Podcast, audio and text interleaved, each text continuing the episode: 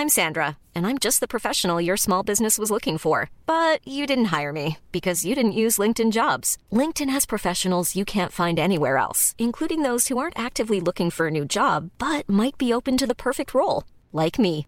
In a given month, over 70% of LinkedIn users don't visit other leading job sites. So if you're not looking on LinkedIn, you'll miss out on great candidates like Sandra. Start hiring professionals like a professional. Post your free job on linkedin.com/people today. Eu sou Mário Persona e essas são as respostas que eu dei aos que me perguntaram sobre a Bíblia. Você escreveu perguntando como entender o Apocalipse. A chave para entender o Apocalipse, que é um livro de símbolos, é, está justamente em entender que ele é uma, um livro de símbolos. Então, é preciso cuidado com a interpretação literal desses símbolos. Uma outra chave para entender o Apocalipse é a divisão que acontece logo no início do livro. Apocalipse 1,19 diz assim: Escreve as coisas que tens visto, uma, e as coisas que são, duas, e as coisas que depois desta, destas hão de acontecer, três. Isso cria três grandes divisões. Primeira, as coisas que tem visto são aquelas do capítulo 1, ou seja, as que João estava vendo no momento da revelação. Segundo, as coisas que são nos falam do tempo presente, tanto para João quanto para nós, isto é, das coisas que existiam tanto no tempo de João quanto no tempo nosso, hoje. Que coisas é essa? A igreja. E aí vem as sete cartas às igrejas, porque a igreja existe desde então.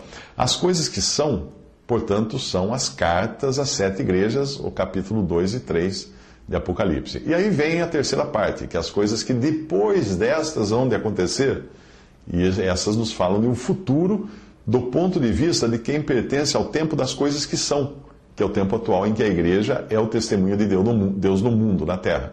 Se você prestar atenção, quando acaba o capítulo 3, que acaba o período do tempo, as coisas que são, que é o tempo da igreja, Aí no começo, no começo do capítulo 4, você vê que ele começa com, essa, com essas palavras. Depois destas coisas, e aí parece haver uma figura até do arrebatamento da igreja, já que João é convidado pelo anjo a subir ao céu e assistir de lá as coisas que acontecerão nesse mundo.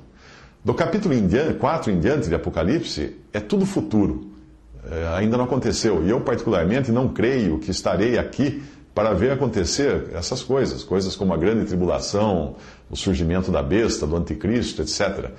Para entender melhor o Apocalipse, eu sugiro a leitura dos comentários de Norman Berry no site www.stories.org.br barra AP de Apocalipse, underline P, P de pato, ponto HTML.